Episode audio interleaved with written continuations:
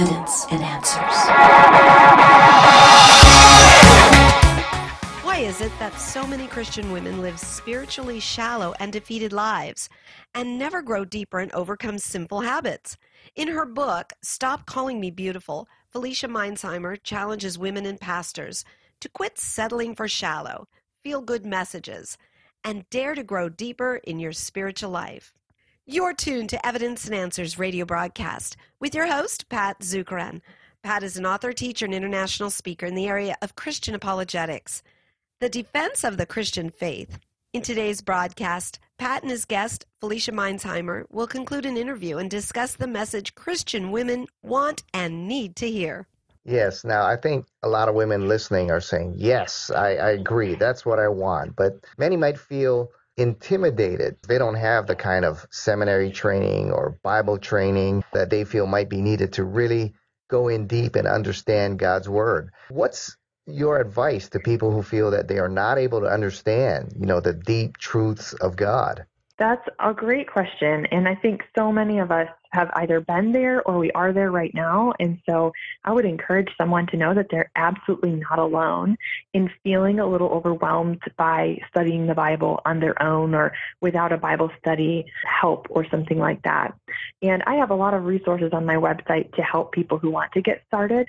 But a few things I'd say right out of the gate, your church community will be so helpful to ground yourself in and ask for resources. Ask for, see if you can borrow a Bible dictionary or a commentary to help you as you begin reading the Bible on your own. I always recommend the book Women of the Word by Jen Wilkin to learn how to study the Bible on your own. And start somewhere simple, like the book of John, which isn't a simple book, but it's pretty straightforward. And starting there will give you some confidence in reading the Bible on your own, beginning to pull those truths out.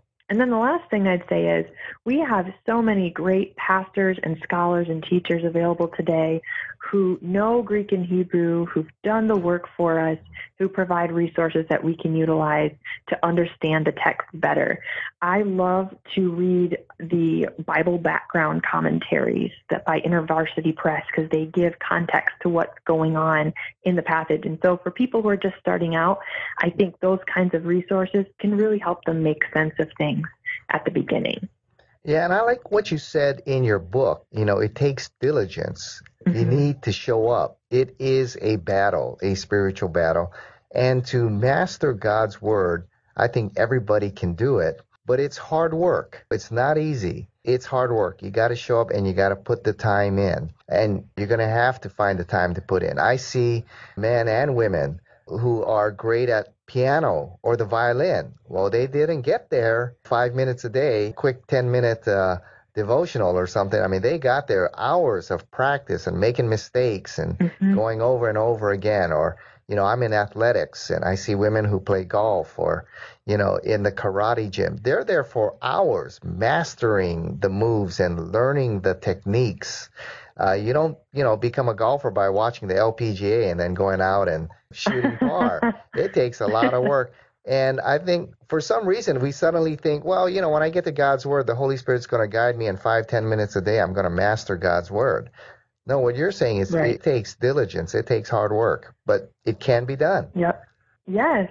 And I think, too, we tend to forget that the Bible is ancient literature, Greek and Hebrew, translated into English or whatever language that is your native language to read today. And so that means that understanding it is going to take some work because you're looking at history, you're looking at culture, and you're looking at the inspired words of God in those contexts.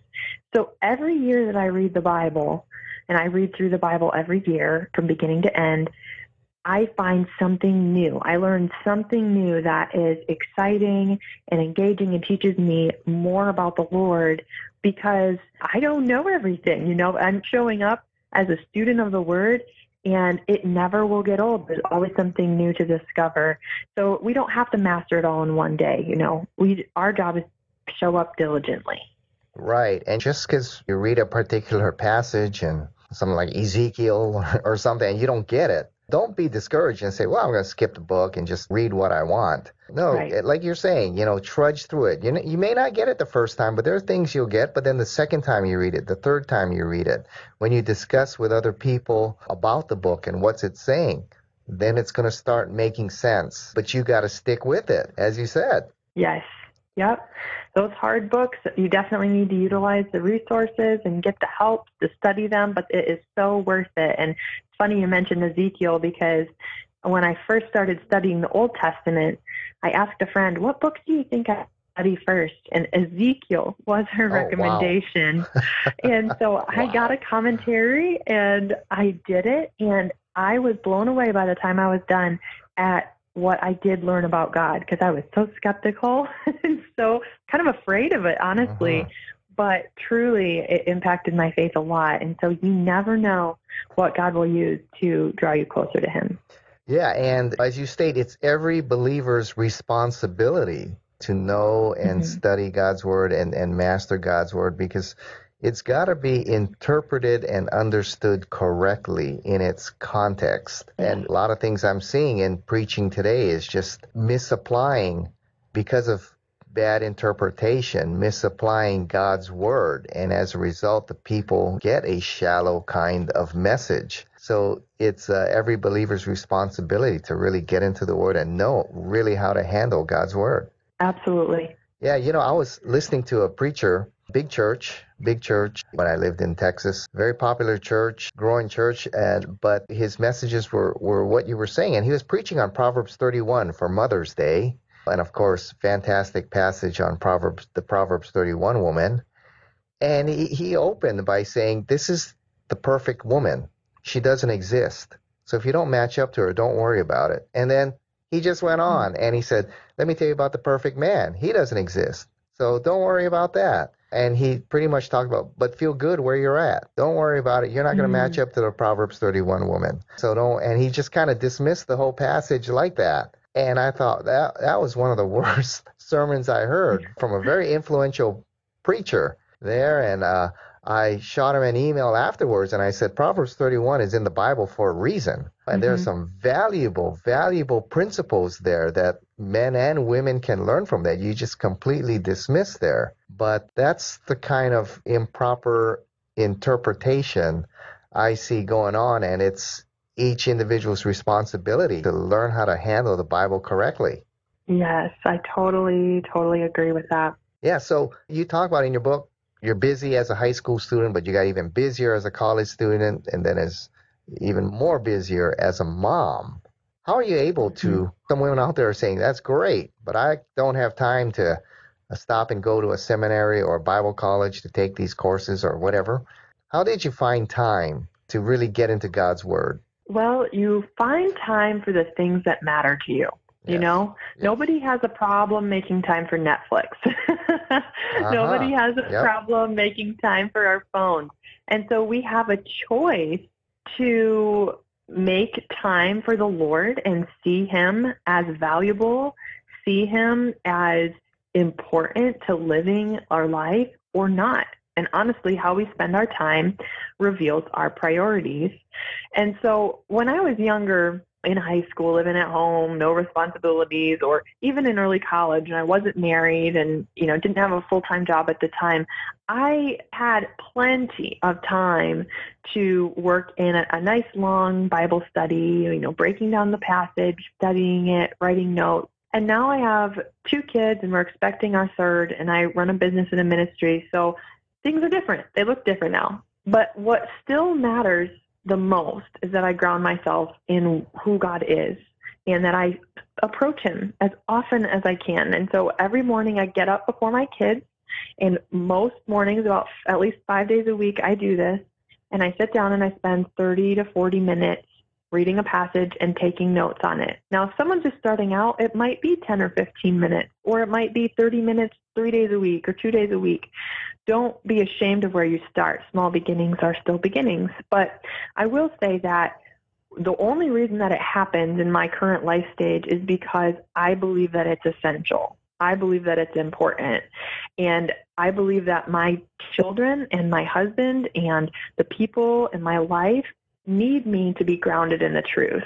And I think every woman can say that same thing. The people in your life and you yourself need you to be grounded in the truth. And so that means going directly to the source, taking the time, learning how, being a student, even when it's not always your first choice, even when you might not feel like it. Yes, you know, I think you make a great point there. You make time for what's important. I remember when I was a pastor, I was talking about that at a Bible study, and a woman got so upset, and she threw her daytimer right at me. She goes, "Open it up."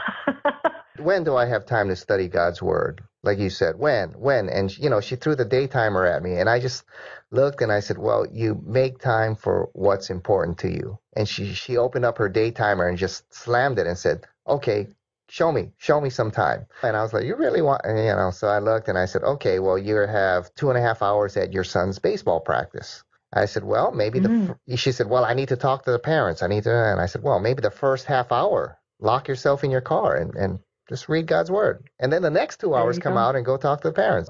And she just said, no, you don't understand. You don't have kids. Uh. And she went off. Well, the next day I saw her in church talking about Korean soap operas. And how many hours that her and her friends were watching the Korean soap operas. And I didn't say anything, but I wanted to say, hey, wait a minute. Didn't you tell me you didn't have one minute in your day? So like you're saying, you deliberately got to make time for the things that you see as a priority. It's true. And you can be so creative, like what you said, the half hour of her son's practice.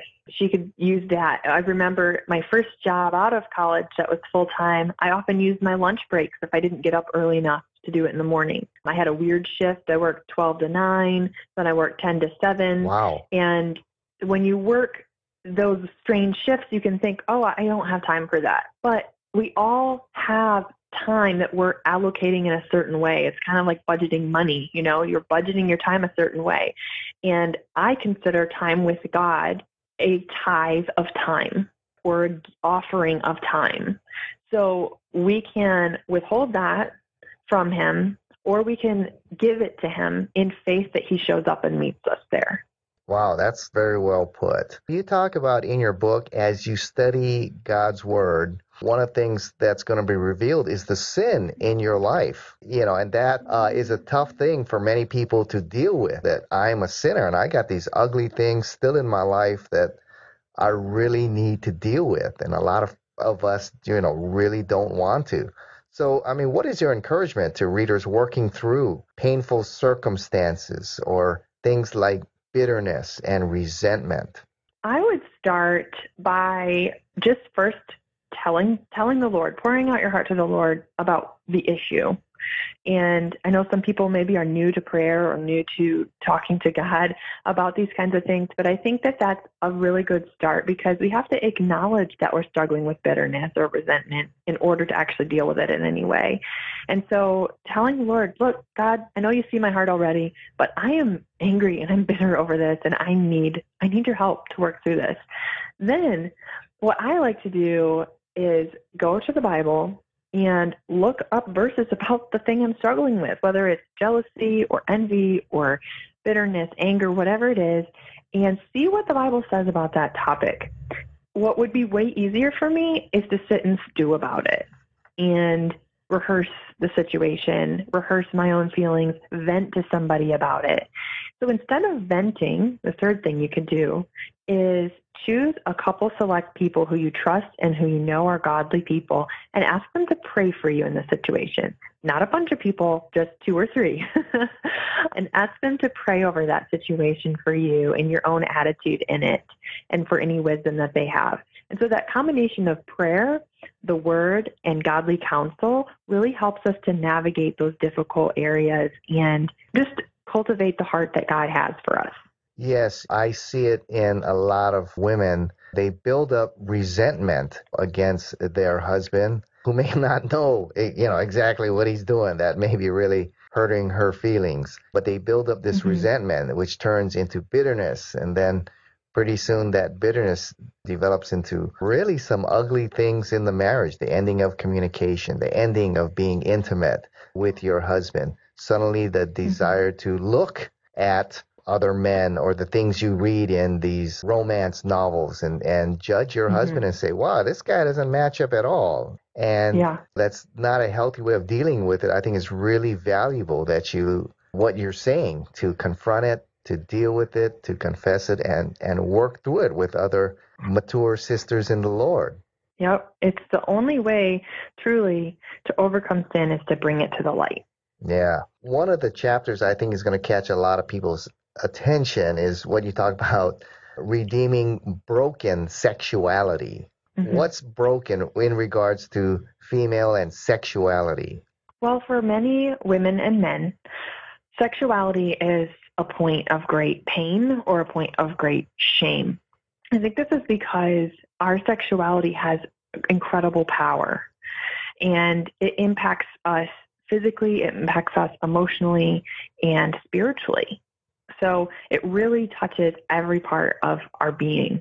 So for many, the wounds of the past, whether it's decisions they made or whether it was decisions made by other people to abuse them, are carried with them and are a trauma that they haven't dealt with, and leaves them with a broken sexuality that can twist their view of God, can twist their view of, you know, the opposite sex, the twist their view of themselves, so many different ways that it can impact them. Yeah, so how does one overcome these issues regarding sexuality, especially in women? Well, this is for sure a process, and it's one that I've walked through myself. My testimony is in the book of my own journey with sexual addiction and shame and guilt and things like that.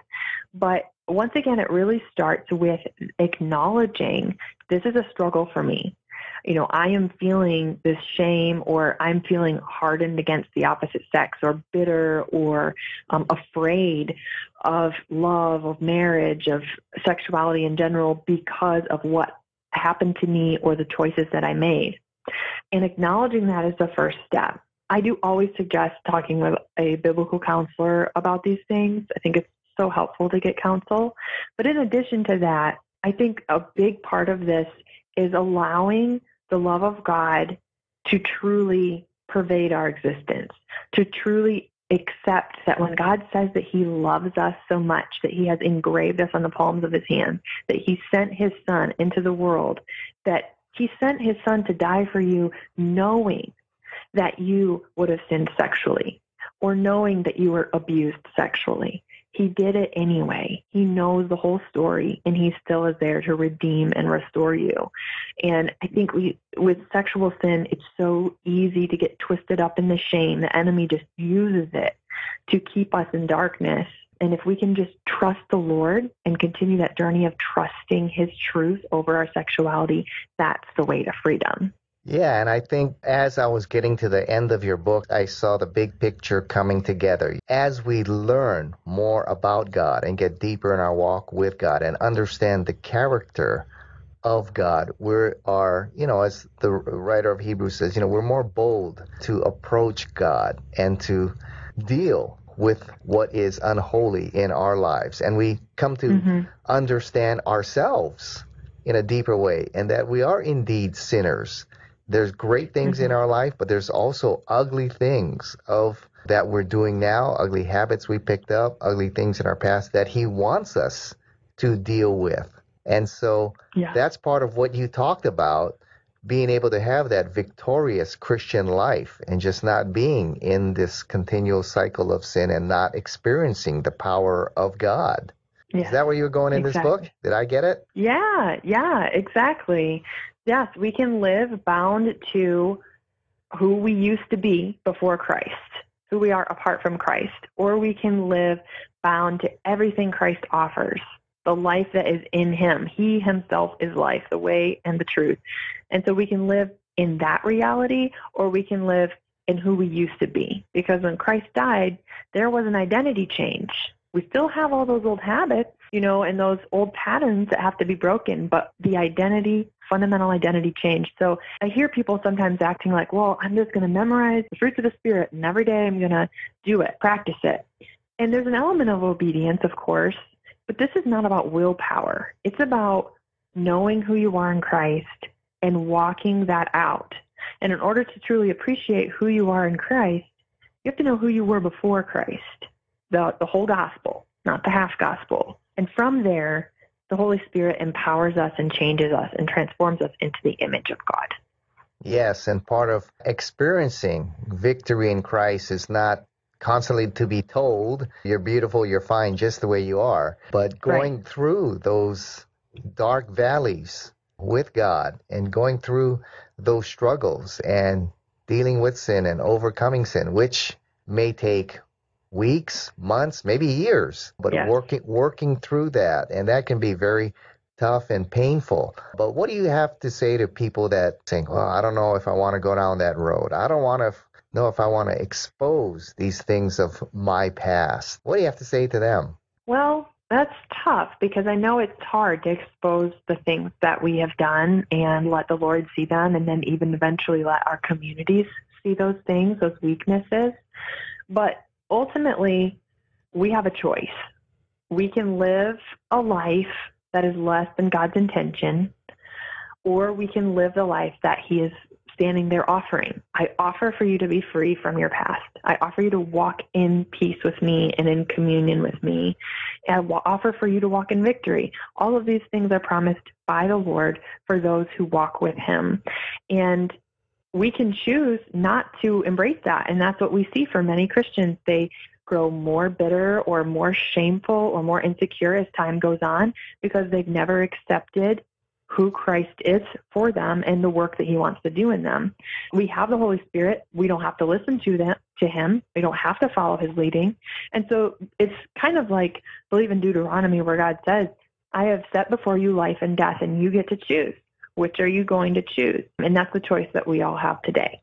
Very well stated. You know, this was a book you wrote for women, but it's a valuable book if men read it as well. I mean, what do you see men taking away from this book? So I've actually had quite a few husbands read this along with their wives, which I was super honored by because I know it has kind of a girly, um, but they read it with their wives, and it, they said, the women and men who gave me feedback said that they really had some great discussions come out of it surrounding how these different areas of life are impacted by the gospel. So legalism and sexuality and grief and things like that.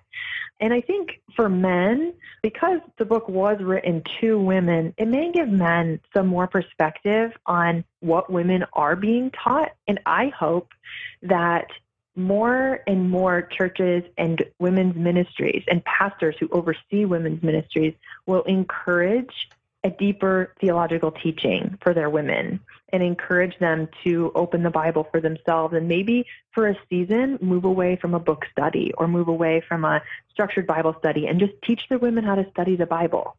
That would be my hope for men and women both. Fantastic. Now, if people remember one thing from your book here, what is it that you would like them to remember? I think that if I had to pick one thing, I would hope they'd take away that God wants to be sought. So all of this talk about going deeper with God, it's not theory. It's not to be, you know, a, a brainiac about Bible facts. It's because God wants to be sought, and He is found by those who seek Him. And so if this inspires people to go deeper in their faith and to seek Him more, I know that He is going to show up and meet them there. And that, to me, is all I ever hoped for. Wow, fantastic. You know, if people want more information or they want to connect with you online, where can they go to get more information about you and your work? Well, they can go to my blog. I have about five hundred articles, all for free on there, as wow. well as free email courses on Bible study, on sexuality, on biblical productivity, and things like that. All of that is on my, my website, which is Felicia Masonheimer dot com. And you can also find my books, both Stop Calling Me Beautiful and other books that I've written there. I'm also on Instagram, which is probably my most popular social media platform. We do quizzes, we do on the Bible, we do talk about theology and culture and things like that. And I am at Felicia Masonheimer on Instagram, and then the same on Facebook. Yes, wow. A tremendous resource there. I've been to that website, and it's a lot of great resources for you there. Yeah, we've been talking with Felicia Masonheimer and a book I think every woman needs to read, Stop Calling Me Beautiful. So, Felicia, you know, thanks for writing the book, and thanks for being with us here on Evidence and Answers. Thanks so much for having me, Patrick. We've run out of time. Thank you for joining us here on Evidence and Answers radio broadcast. We hope you enjoyed today's show. If you would like Pat to speak at your church, Bible study, or perhaps hold an apologetics conference, give him a call locally in Hawaii. That number is four eight three, zero five eight six. Or you may contact him through the Evidence and Answers website. That's evidence and answers dot org. To keep broadcasts like Pat's on the air, we rely on generous support from you. For the opportunity to donate, head on over to our website. That's evidence and answers dot org, and you may do so right there online on the homepage. You will also find that we have a wide variety of resources available to you, including articles and additional audio for you to listen to or download. So be sure to share our website with those around you. Join us again next time on the air or online as we provide compelling reasons for faith in Christ. That's Evidence and Answers with Pat Zukeran.